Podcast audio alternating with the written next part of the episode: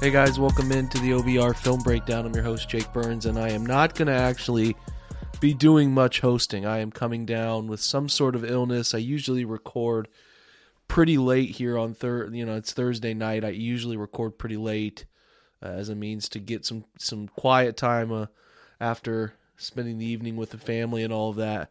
And I feel like hell, so I am not going to be able to put out anything worthwhile today. So I am going to reshare the OBR's uh, show tonight on Twitch, which was the OBR Weekly. So um, you know, I actually said it's Thursday. It's it's still Wednesday night. The clock turned over to Thursday. Sorry about that. I don't want to confuse you, but um, yeah, Fred. Uh, Fred Greetham's on this show. Barry McBride. Sometimes I think it's it's good to get some other Browns opinions than mine every day. So I don't want to skip a day of posting something for you. They recorded this Wednesday night, 7 p.m. as they always do. Make sure you check out the OBR's Twitch. Check out Fred and Barry, who are on every Wednesday throughout the year. 7 p.m. Uh, I think they do a really nice job. So they take a ton of fan questions, a ton of questions from the OBRs, Ask the Insider, and uh, plenty more. So I think you'll enjoy this episode still. I'm sorry that I can't get something new put out there for you guys, but it is uh, it's still a really good show with some good content here from from the guys. So I always like giving them the stage too. So check it out, enjoy it. Have a great Thursday. Hopefully I can come back and get something posted uh, for you on Friday. Maybe get with John Colosimo. We'll see how I feel. So have a good Thursday, guys. Appreciate you. Let's get over to the OBR Weekly now. We're driven by the search for better. But when it comes to hiring, the best way to search for a candidate isn't to search at all. Don't search match with Indeed. Indeed is your matching and hiring platform with over 350 million global monthly visitors, according to Indeed data, and a matching engine that helps you find quality candidates fast. Ditch the busy work. Use Indeed for scheduling, screening, and messaging so you can connect with candidates faster. Leveraging over 140 million qualifications and preferences every day, Indeed's matching engine is constantly learning from your preferences, so the more you use Indeed, the better it gets. Join more than 3.5 million businesses worldwide that use Indeed to hire great talent fast. And listeners of this show will get a $75 sponsored job credit to get your jobs more visibility at Indeed.com slash BlueWire. Just go to Indeed.com slash BlueWire right now and support our show by saying that you heard about Indeed on this podcast. That's Indeed.com slash BlueWire. Terms and conditions apply. Need to hire? You need Indeed.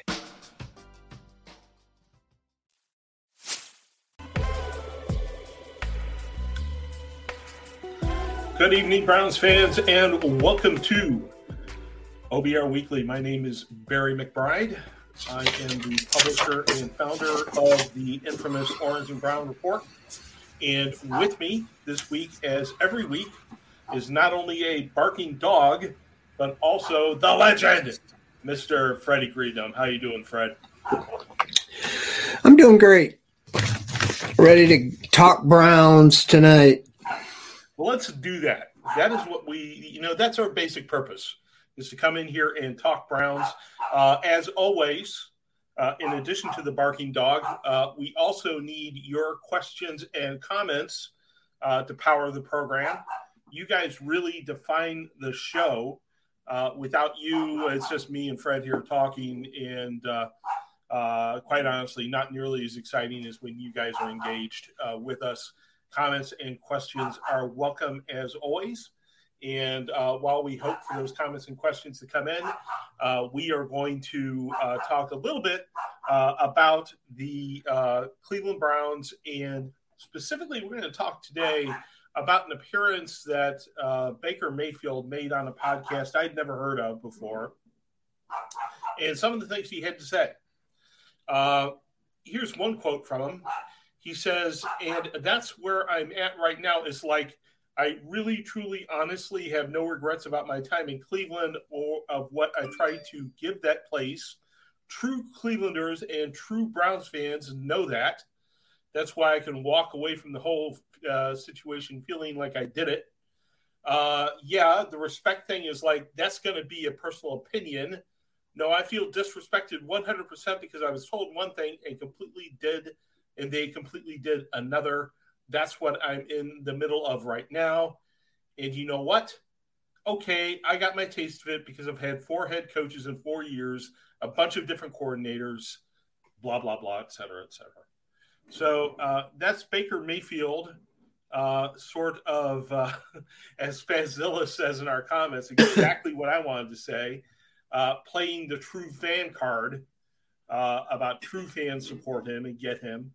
Uh, and also sort of, you know, passing the blame along to a bunch of different coaches and coordinators. At least that's how I read it. Uh, Fred, how do you interpret Mayfield's comments? Well, I kind of interpret it like a guy that's looking for a job. Um, I think his comments would be much more inflammatory if he had already been traded or had signed with another team. He's still trying to walk that tightrope, and I wouldn't, I wouldn't be surprised if if you get a different outcome, you know, after he is moved from the Browns. Um, you know, he, he kind of seems to want it both ways.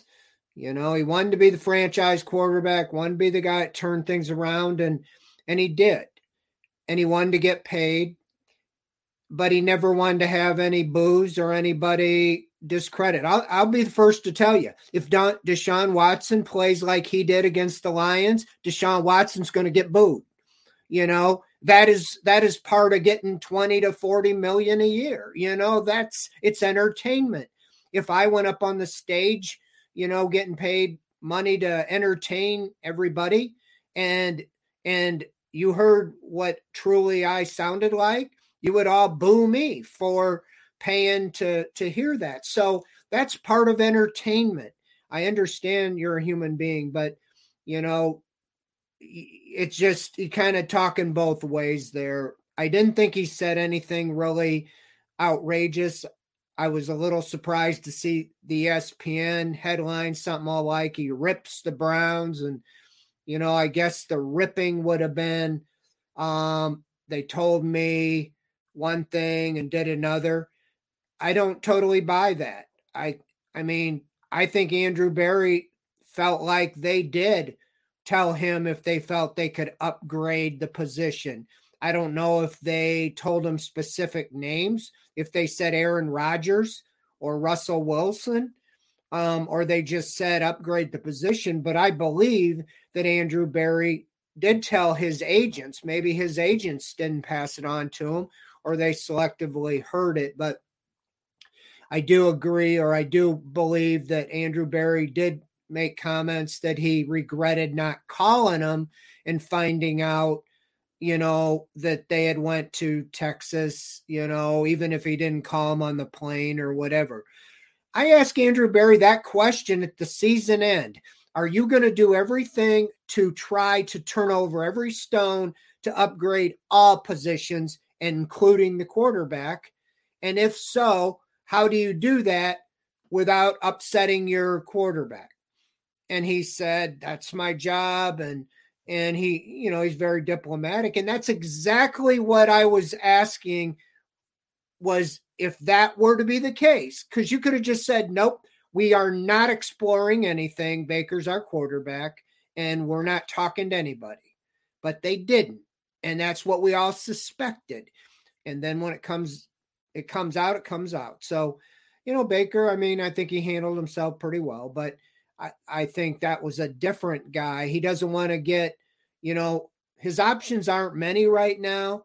And I don't think he wants to eliminate any of them because a lot of guys, you know, don't want somebody, you know, that's that's ripping on the organization and and doing those type things, whether whether you agree with it or not.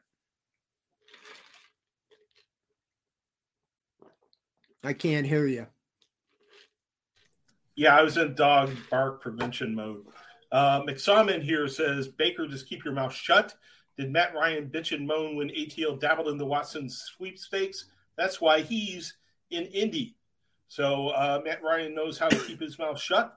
Uh, Baker Mayfield uh, maybe doesn't. And, you know, whenever you're in a public position like he put himself in for that podcast talking about the Browns – you get the chance that somebody will go ESPN on you, right? And write a real clickbait baity headline, right? or someone like me is going to take offense to something that you said and uh, put a rant on the front page of the Orange and Brown report about it. Uh, it's just going to happen, and you got to know that as a public figure.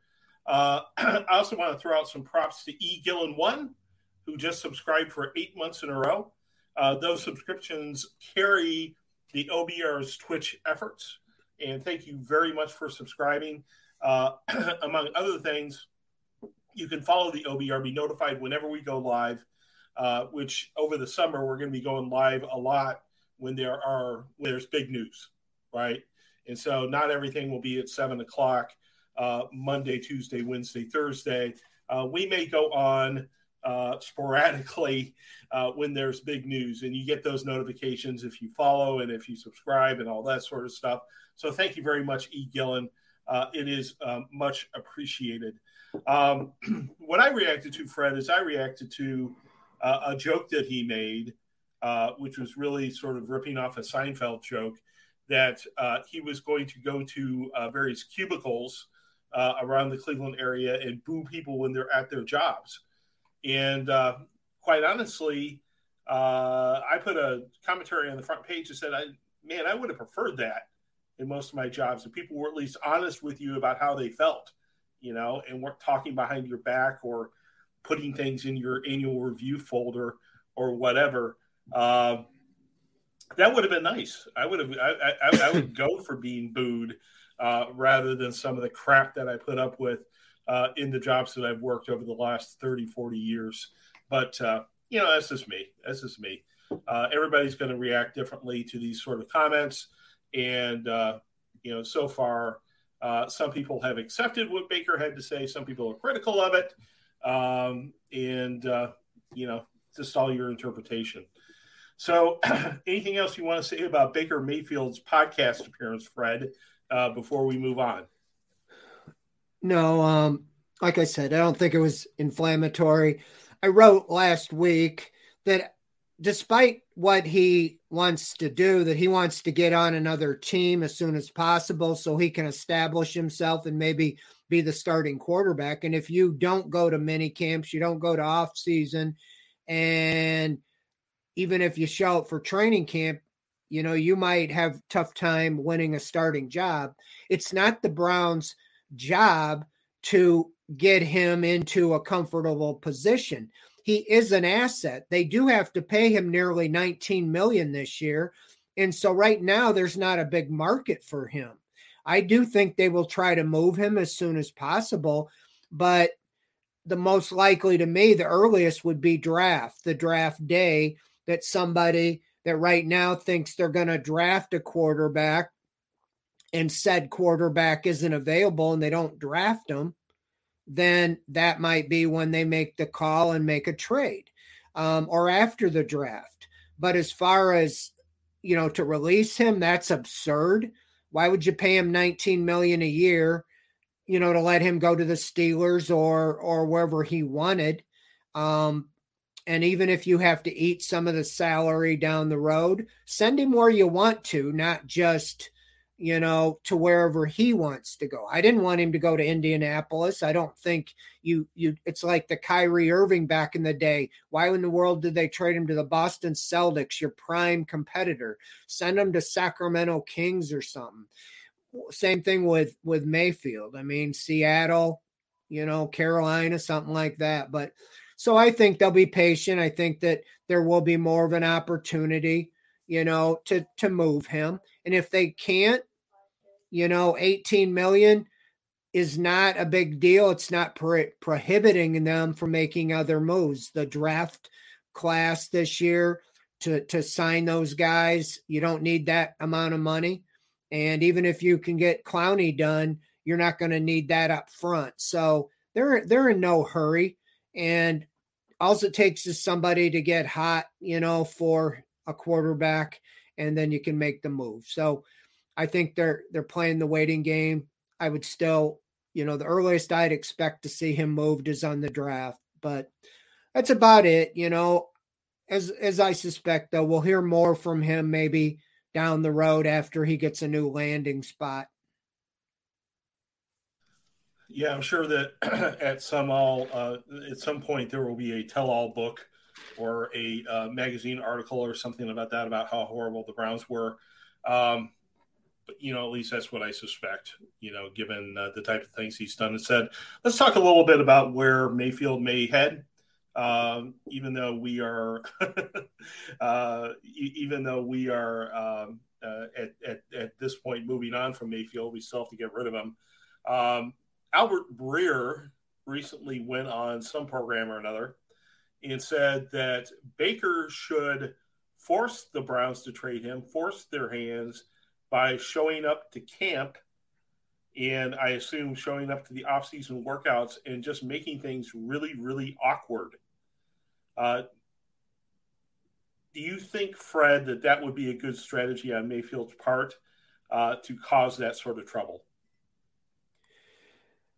I don't. I don't. I don't know how he would look good if he's acting awkward. If he just came in, you know, and and practiced and worked out. I don't know when he was talking about. If he's talking about training camp, but I think you know there's guaranteed monies. You know, if you show up and different things like that, the Browns could just waive that and say, "Don't come, and we're going to pay you anyway."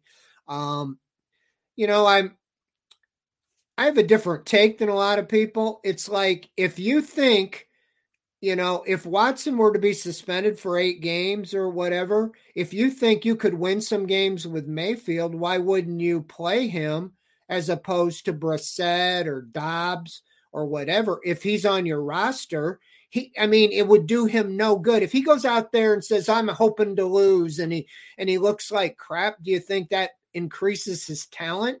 Or his his fee schedule. Um, as much as he hates the Browns, I don't care at that point. If he were to go out and light it up and the Browns won games, you know, I think that would make him a really hot commodity. And then you could maybe get a first round pick for him or something. That's just me. You know, everybody, oh, that's too far gone. He has no option you got to play to increase your stock and your value. And if you just say, okay, you're cut or go home or whatever, that doesn't help them.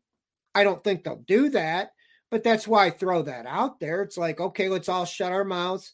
We got a suspension.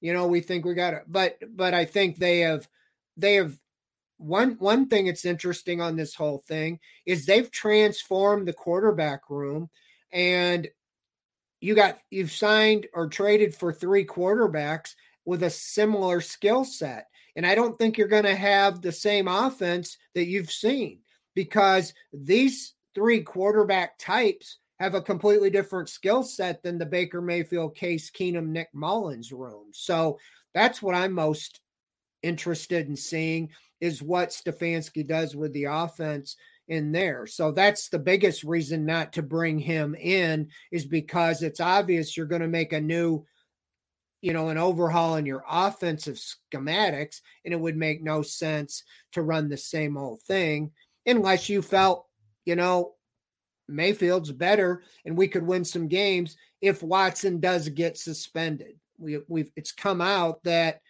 if if it goes to trial or whatever, that once August hits, there's not going to be a trial till March of 23. So he could, in effect, play the whole year and then deal with all this in the 23 off season. So who knows, you know, what happens there. But there's, I don't, I don't know what they'll do. I, I expect, in my opinion, they'll trade him probably around the draft. And that would kind of, there's, there's only like a volunteer thing I think the first time we have um, is next week, like the 20th. Um, I think that we can talk to Stefanski and some of the players as they come in and start off season. So I would highly be surprised if he showed up and you know, I think they might just say, "Hey, stay away. We're, you know, we're we're working on trading you," or something like that. Kind of like J.R. Smith. Remember when they right. kept him and told him stay home 15 but he was getting 15 million guaranteed and he just stayed home went mm-hmm. to a college and played golf you know, and and uh, Baker's got the money guaranteed. I know that he has to do some things, but I would think they could waive that if there are requirements on off season. And I and I think he likes golf as well. Would be my guess. So uh, he has yeah. plenty of things to do this uh, this off season uh, without making the Browns feel awkward. Um, Plus, he's got the shoulder thing, so I don't think yeah. you know he's still in the rehab. I don't think he was supposed to be ready to practice or anything. So I don't I don't know if he would be under their training staff. He's still in the rosters, but you know, I I, I don't expect him to to be there on his end or the other end, and I think the Browns have some plan for that. To to your point, though, Fred, that uh, you know he could make himself a hot commodity. Uh, I'm wondering if you remember the name Scott Mitchell. He was a quarterback. Uh, and he built like a five year career off of one good half of football. You know? Yeah, I was at the game. You know, Dan Marino tears his Achilles. Scott Mitchell mm-hmm. comes in and has the game of his life. And, you know, and then he was like the most sought after free agent and the exactly. next year. And, and, he, he, that, that's what I'm saying is Mayfield does have no leverage. I wrote this after the Watson trade allegedly fell through is now what do they do? He's saying, I want traded. You know, I'm my feelings are hurt and all that before it it end up going through. And I think part of it, I the Browns might have put the pressure on and up the ante, you know, when when when those bridges seemed to be burned. But he didn't have any leverage then either. No, you doesn't. know, if you said you're the quarterback, we're not trading you you you sit at home, forfeit money, and you have no stock. To get your extension, you got to come in here and have a good year. Mm-hmm. So that's what I wrote at the time. And it's funny in that podcast, I heard him use the same word I did. Is I said, you always talk about having a chip. Well, now you got a boulder. He said, I have a boulder on my shoulder, you know. So I'm sure he read my story as much as he reads the the all the stories about him. So you know, who knows? But I know it's not a popular take, um, but it sure seemed to me that he doesn't have much leverage. And even if when Watson wasn't coming to the Browns, he would have had to come in, had a big year. And then if he said, I, I my feelings are hurt, I don't care. They could have franchised him for two more years. They could have kept him around for three years, even if he didn't want to be here. So he has no leverage. You know, nobody gets it through their skull that he has no leverage. Yeah. Um, and there, you know, there are a couple of teams that might want him, uh, but no one is sort of beating down the Browns' door. It seems like they're still sort of hoping that they'll cut him or something along those lines. Uh, I will go into this because uh, it's what I do. Uh, I uh, look up weird stories on the internet and then report them in something we call the OBR Daily Newswire. And there was one this morning in a, uh, uh a publication called the Daily Caller. And the Daily Caller felt compelled to write a story that claims that Mayfield is headed to the Atlanta Falcons. And they got this from a podcast called Drinking Bros where one of the drinking bros said that uh, it's a done deal, uh, but it's either going to be a second or a third round pick. That's what they're trying to figure out. You get a second or third round pick for Baker Mayfield. Do you do that in a heartbeat, Fred? Yeah, and the, the biggest thing is the taking on the salary. You know that. Remember last year, everybody was throwing a fit about you know Landry 16 million and Beckham 16 million you know, he's got almost 19 million guaranteed. And if they would to take that on, that's the biggest issue with most teams. Most teams, he's a, I'd say he's at least in the middle of the pack as far as quarterbacks, starting quarterbacks in the NFL, maybe a little below the top 15, but he's better than a lot of options teams have and and I think he did, you know, a fine job for the Browns. He's just inconsistent, you know, good year, bad year, good year, bad year. Now, whether last year was totally in the injury, I think it attributed to it, but I don't think that Andrew Berry and Kevin Stefanski felt that the injury is the reason they were ready to move on. Um, it's because they felt they they wanted a six two six three mobile quarterback, and that's never going to change with with Baker Mayfield. So I give him a lot of props. He did well. He helped turn this franchise around, but they didn't bring in Mayfield. And I would like to ask Andrew Berry, will probably never answer. He was on the staff. Why didn't they want Deshaun Watson? You know, when they had that 12th pick that year and they traded away. I'd like to know the answer to that. But I digress. As far as Mayfield, if you could get a second round pick, I'd be I'd be on that in a minute, and I would even throw in help and pay for some of his salary. You know, because you're hearing. I think a lot of teams know he has value, but they're at the point where they're up near the cap and they can't take on 18, 19 million and not know for sure he's going to you know, it could be a one year rental. You know what I'm saying? You don't want to do that. So they would want to, and, and I don't know if anybody's ready to commit the 35, 40 million a year for three, four years to him and work out an extension before, you know, before he plays next year. So, and he's coming off the injury, so he can't really do much right now. So there's a lot of variables in there. And that's why I said hang on to him until the there's always a thing one team say the falcons have interest and then another team then all of a sudden now you got a little interest going. So whatever that may be i would think the falcons might be looking at drafting one of these quarterbacks this year you know and i can't believe they think marcus mariota is their long-term answer but they wanted him over mayfield. And so i'd be surprised if they give up that much to get him but who knows yeah, who knows? Like you said, all it takes is one team to get desperate for a quarterback and believe that the 2020 Mayfield is the real Mayfield, and uh, bingo, you extract a day two pick from him. Um, we've got a couple of Baker related questions in the chat. Let's dig through those uh, and then change the subject here uh, away from uh, Mr. Rabbit Ears.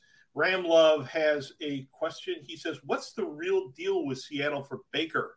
Do we pay half the cap hit and what draft pick do we get? Fred, do you see them doing something with his contract in order to make him more tradable at this point, or having the other team do something with his contract to make him more acceptable to them? Well, I'm not I'm not a capologist, but it's my understanding that that money's guaranteed. You can't you can't renegotiate or put any of it off.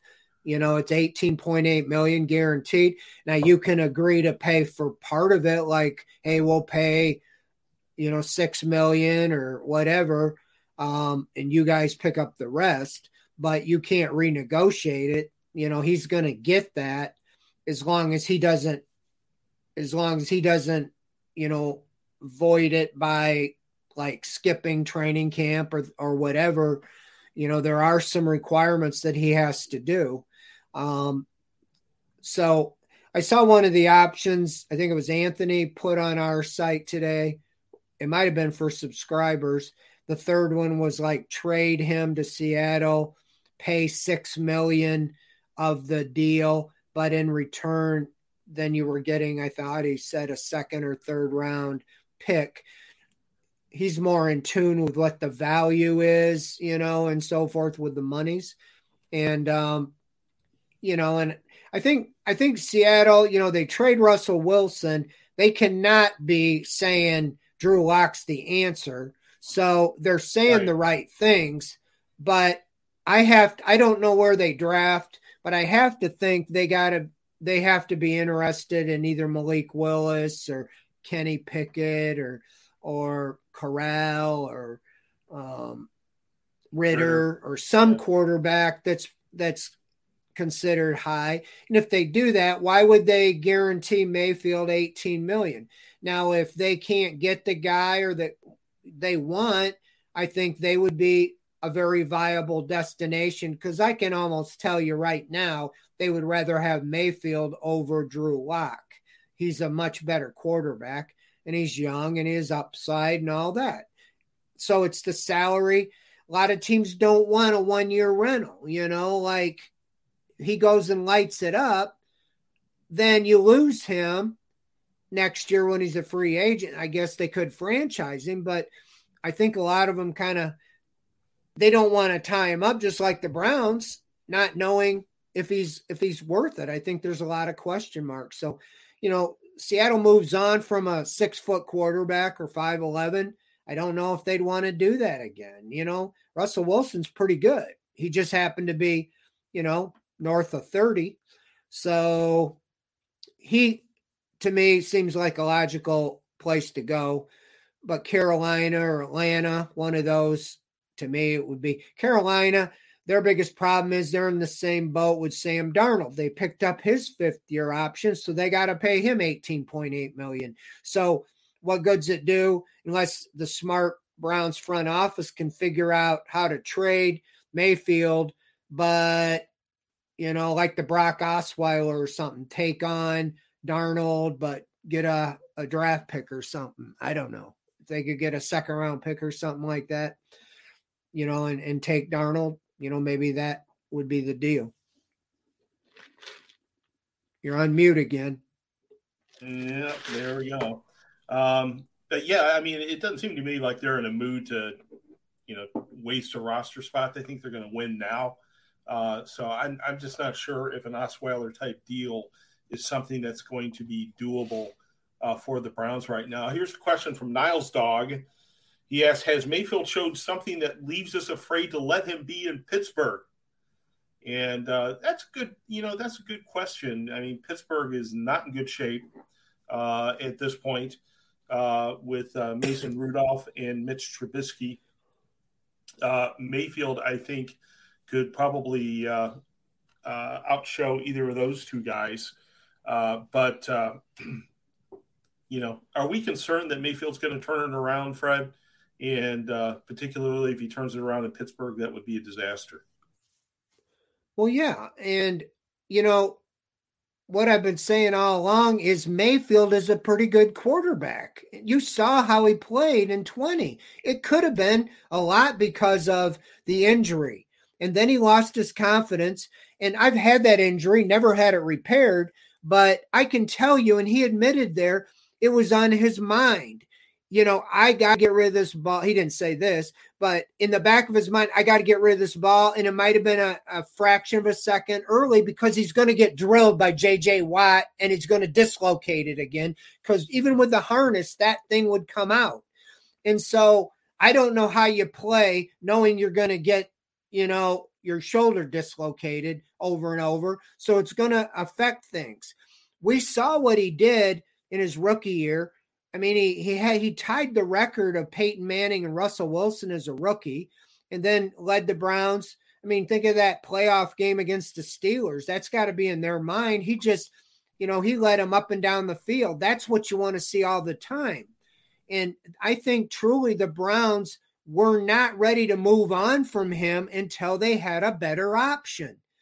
And Deshaun Watson is a better option as far as a player. He's a better quarterback than Baker. Doesn't mean Baker's trash. He's still better than anything Pittsburgh has. So why would you help them and let them and say, oh, we want him over there so we can? No, I, I think he's a good quarterback. And why would you want to let him pick where he goes? Plus, releasing him and paying 19 million, you get nothing for him. You you could trade him and at least get a seventh round pick, even if you paid the whole salary, but you determine where he's going, not where he wants to go. That's my whole point. Why even take a chance? Say he is the second coming of Ben Roethlisberger. Nobody thinks that. But what if he was? Why in the world would you take the chance to do that? Does that make sense? No, I don't think it does. And uh, but I will tell you, if Mayfield was in Pittsburgh, after that, media just got used to 20 years of Ben Roethlisberger.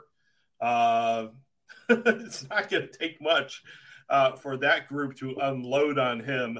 Uh, if he thought Cleveland's media was rough, he ain't seen nothing. Not that Pittsburgh has a rough media, but they've just been spoiled over these last 20 years or so. Um, so that exhausts our questions about Baker Mayfield If uh, there's other topics you want to talk about, feel free to change the subject uh, by asking us questions on different topics. Otherwise, you're stuck with the stupid things that I wrote down, uh, which uh, we will move to now. Um, the first of which is that Ernest Johnson, we learned yesterday, has changed his representation. Uh, he is now with Rosenhaus Sports, which is a uh, great place to go if you're looking to try to force a situation that gets you paid a whole lot more money.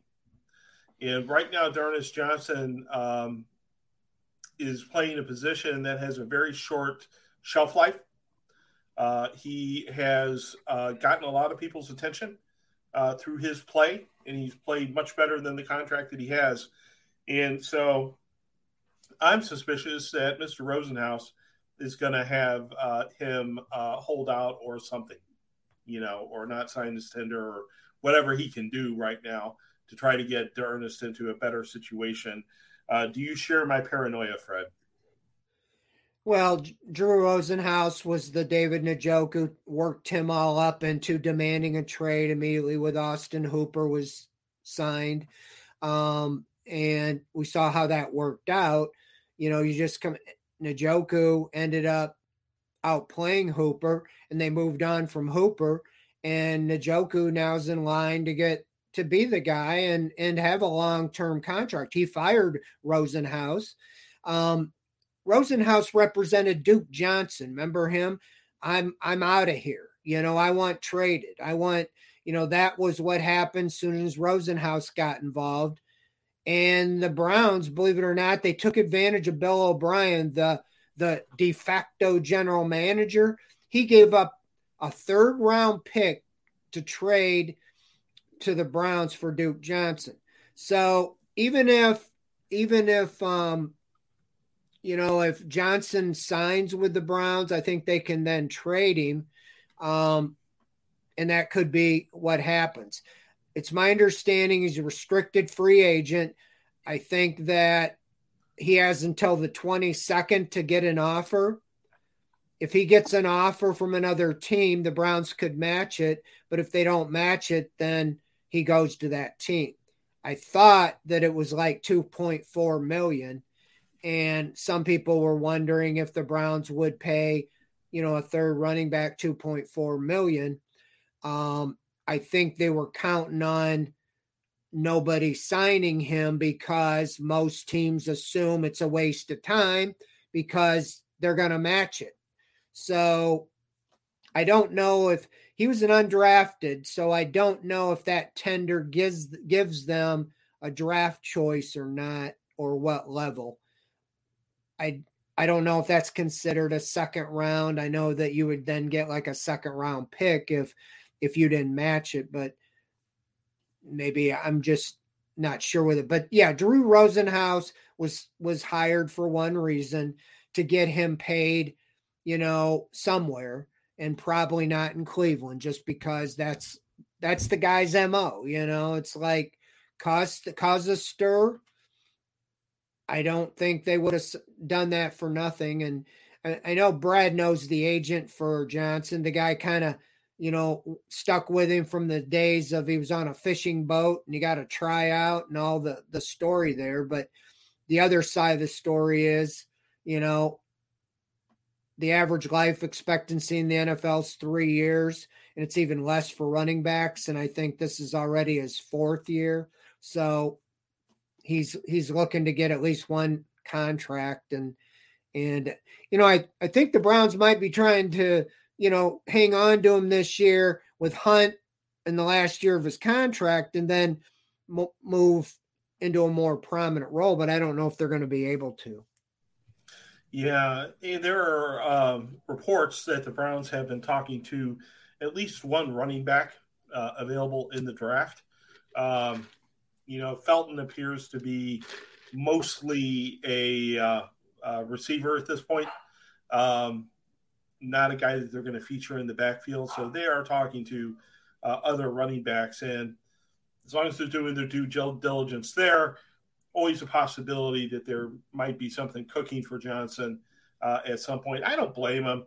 you know, for trying to get paid. Uh, his opportunities are not, you know, he doesn't have 10 years worth of opportunities uh, to go out and get paid. So I guess I don't blame him uh, for making the shot at, at trying to do it. Um, but he has played important downs these last couple of years. I don't blame the Browns either for wanting to hold on to him. Uh, so we'll just watch how that situation develops.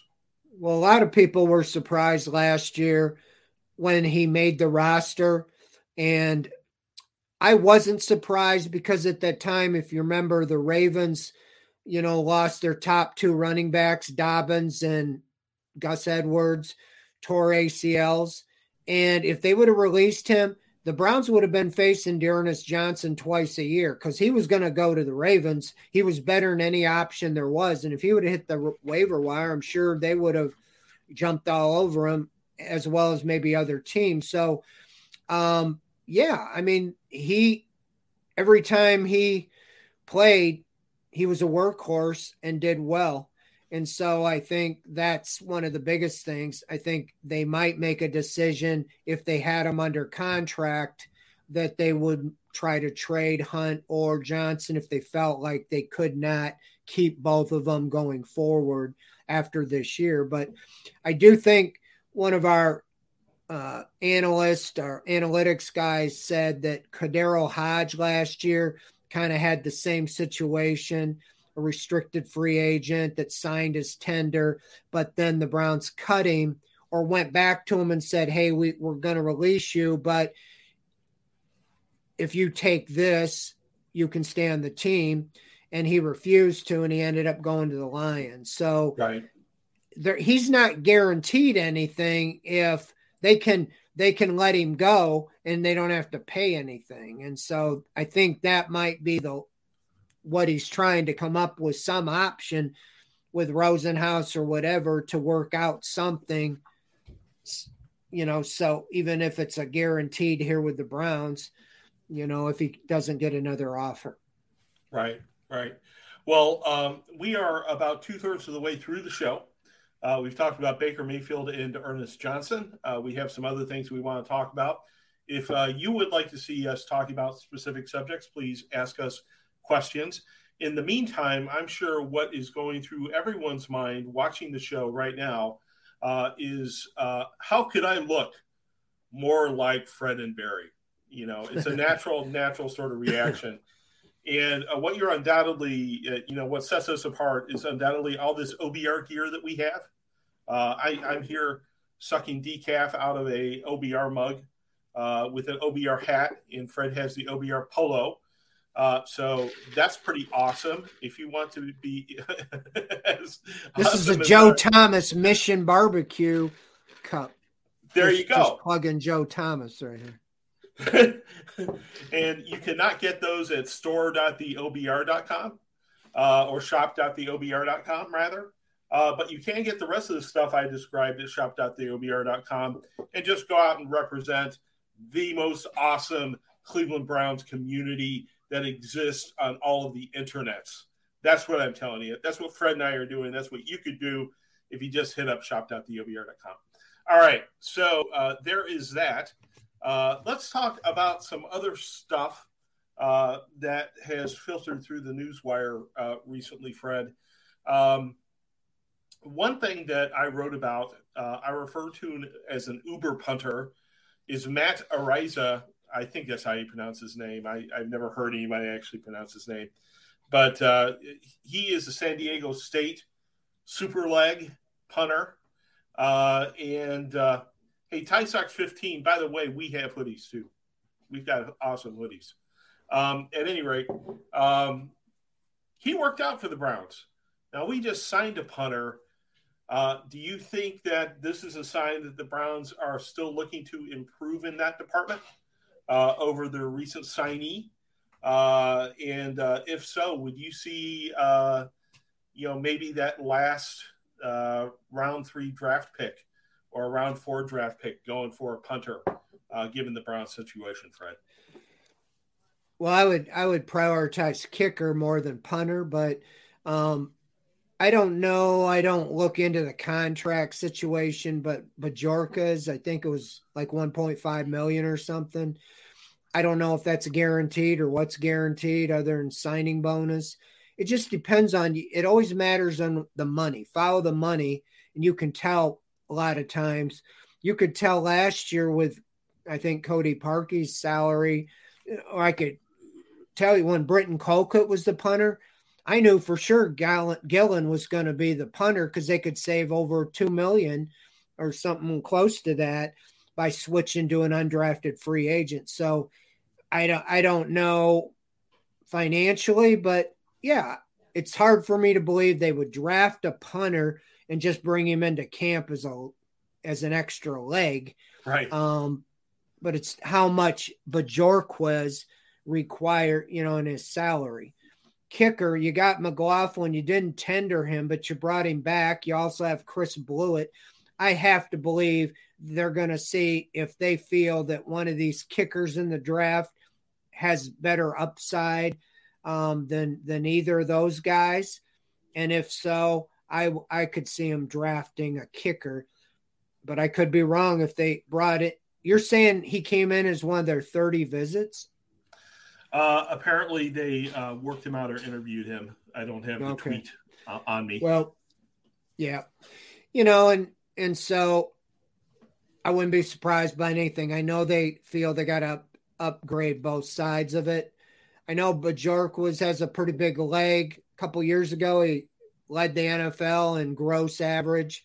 Um, kicks in the cold Buffalo and Green Bay. So I would think, I would think they signed him for a reason, and I would think they gave him some money, you know, for a punter, a veteran punter. So again, I, I think kicker is where you might want to be a little more scrutinized. But the reason mm-hmm. they got Bajork was he can flip the field with a big leg.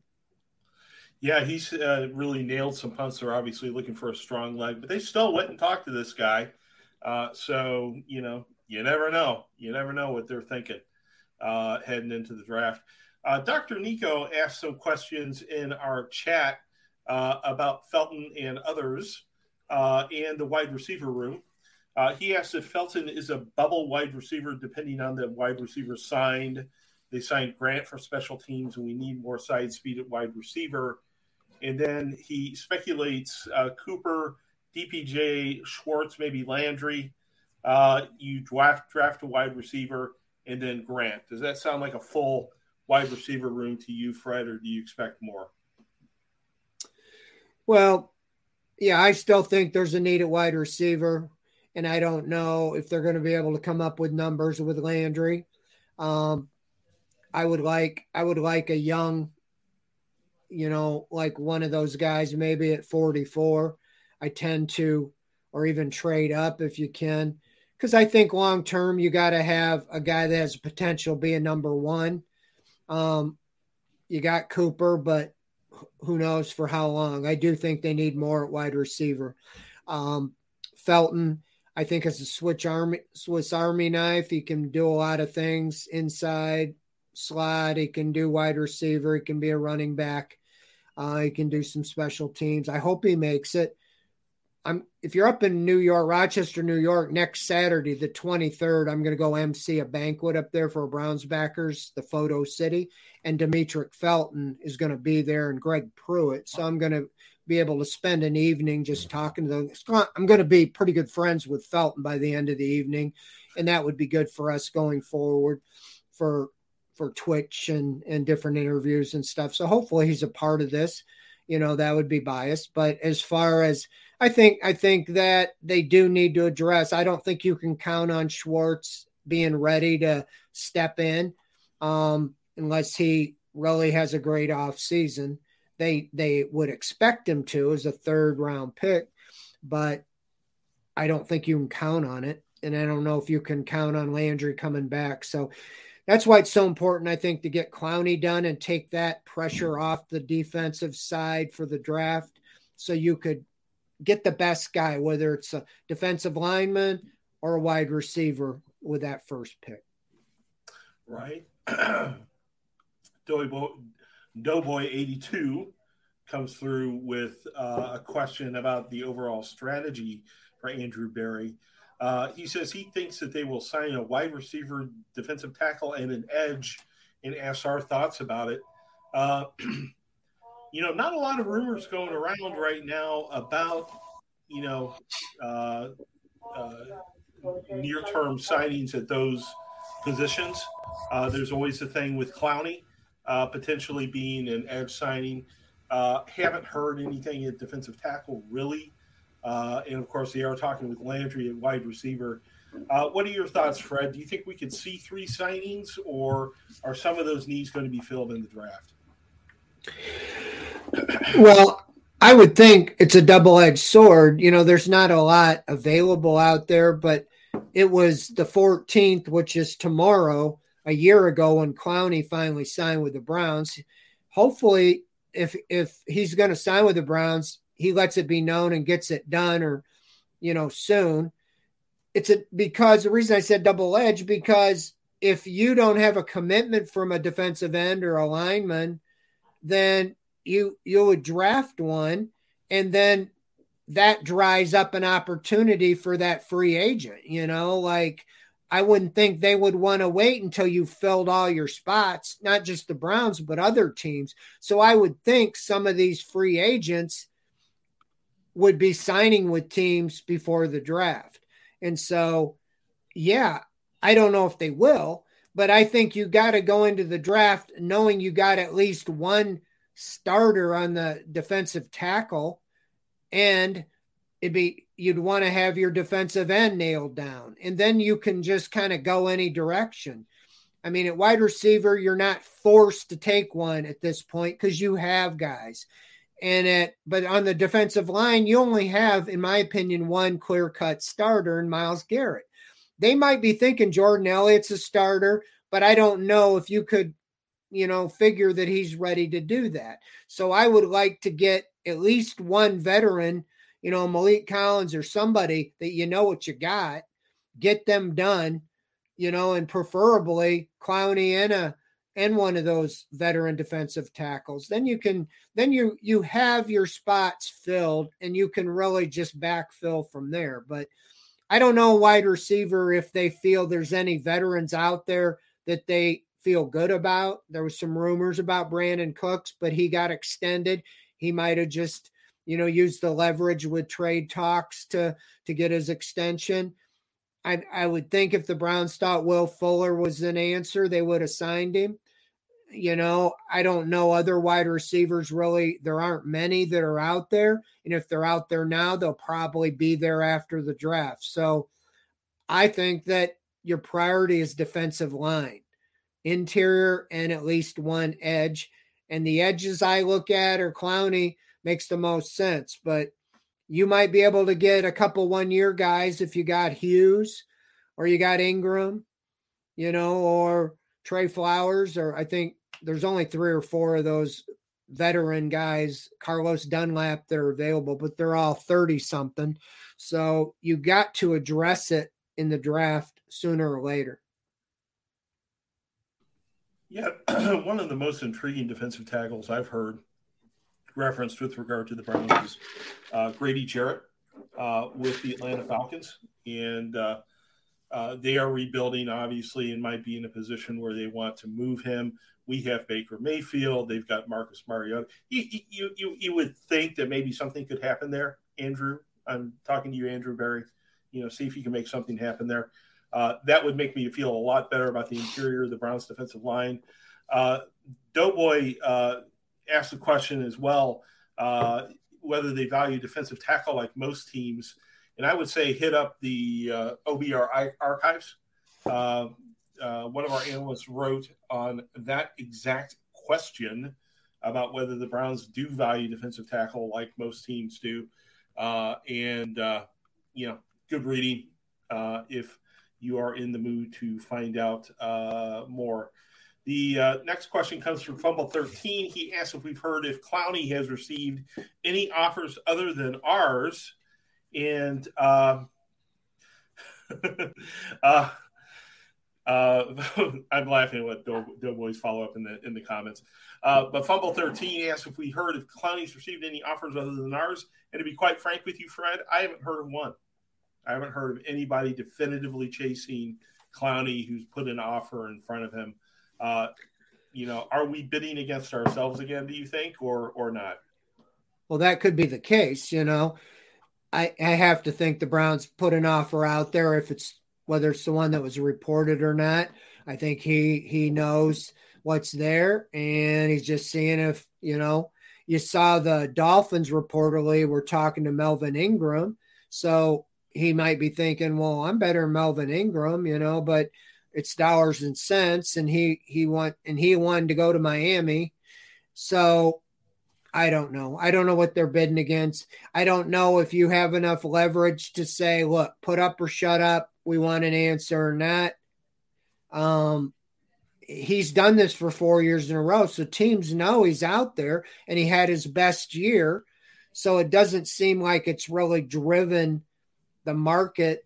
You you would have thought that his camp would have leaked out, hey, the the so and so's are get, have offered him three years, fifty million, or or two years, thirty million, or something. That's kind of what how things go. So I have to think the Browns must feel pretty good about it, you know, or they're willing to just go into the draft not having anybody on the roster but Chase Winovich and Curtis Weaver. It's hard for me to believe that. Besides yeah, Garrett, obviously. believe it as well. Uh, a couple of things that did pop up in the media. Uh, one is that the Browns were interested in Calais Campbell uh, per Josina Anderson. So we were talking to and interested in other defensive linemen uh, beyond Clowney. Uh, and Albert Breer again uh, at the wide receiver position said the Browns hosted Treylon Burks and wide receiver Christian Watson from uh, North Dakota State last Friday. Um, part of that confuses me. Watson, I totally get. Um, he uh, uh is an interesting receiver who's potentially available at draft picks we have. Treylon Burks, why are you spending time with Treylon Burks? Um, he is not uh, in the Browns zone in the draft uh, at least not based on any of the analysis I've seen. And if you're talking to him, you have to be thinking about trading up. But I wouldn't think that the Browns would have uh, uh, ammunition really to trade up at this point. Would you, Fred?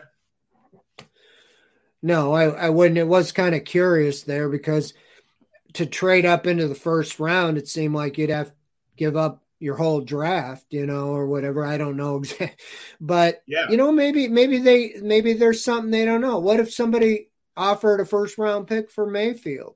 If you uh, you know if you absorb most of his salary, who knows? You know, I don't right. know.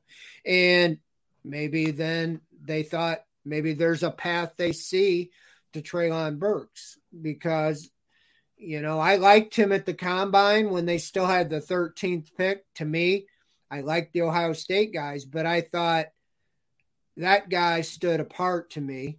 And, mm-hmm. uh, and obviously they like him. So I don't know. I don't, I don't know what their thinking is. Maybe you got 30 and you just want to spend money, you know, and use them all up and put a seed in some.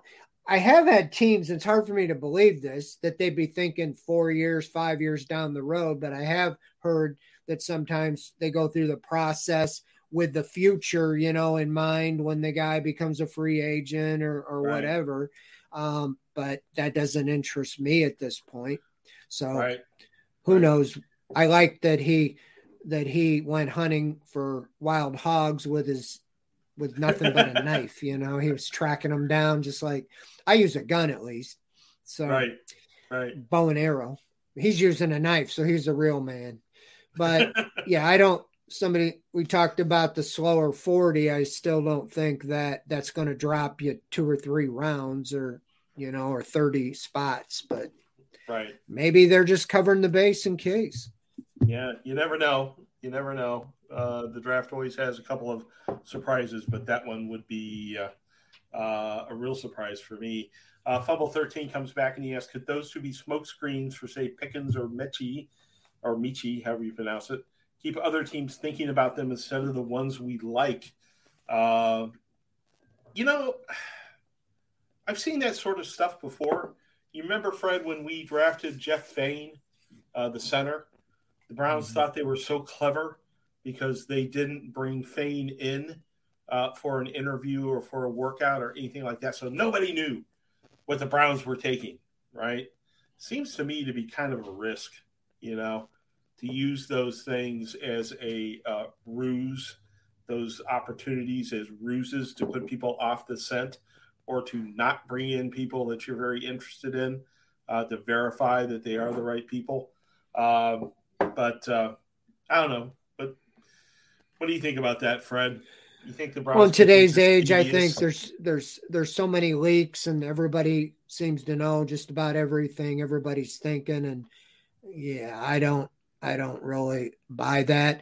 You end up with Mike Pettine told us they didn't even interview Justin Gilbert, you know, and you take the guy like in a top 10 and you didn't even know totally what you were getting, you know. Oh, yeah, you surprised everybody. Everybody else said, yeah, we didn't even want that guy. If you would have talked to him, or if you'd have talked to Brandon Weeden, who was his teammate, said, I would have told you not to draft him, you know.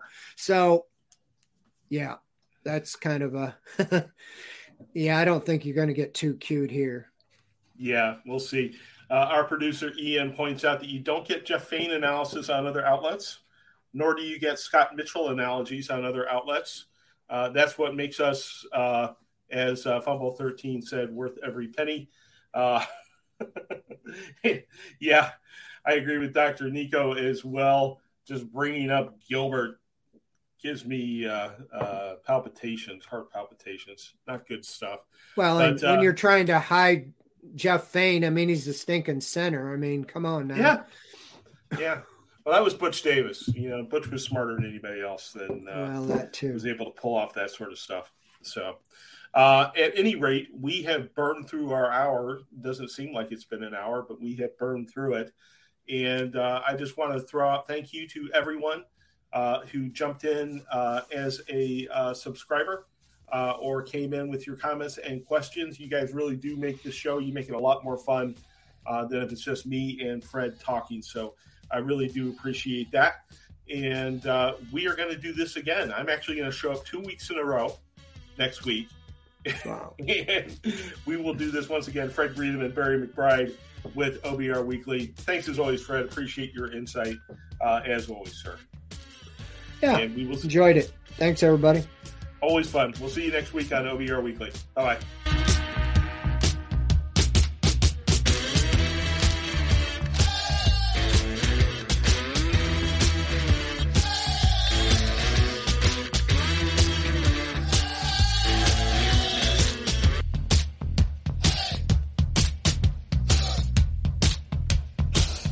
Everyone is talking about magnesium. It's all you hear about.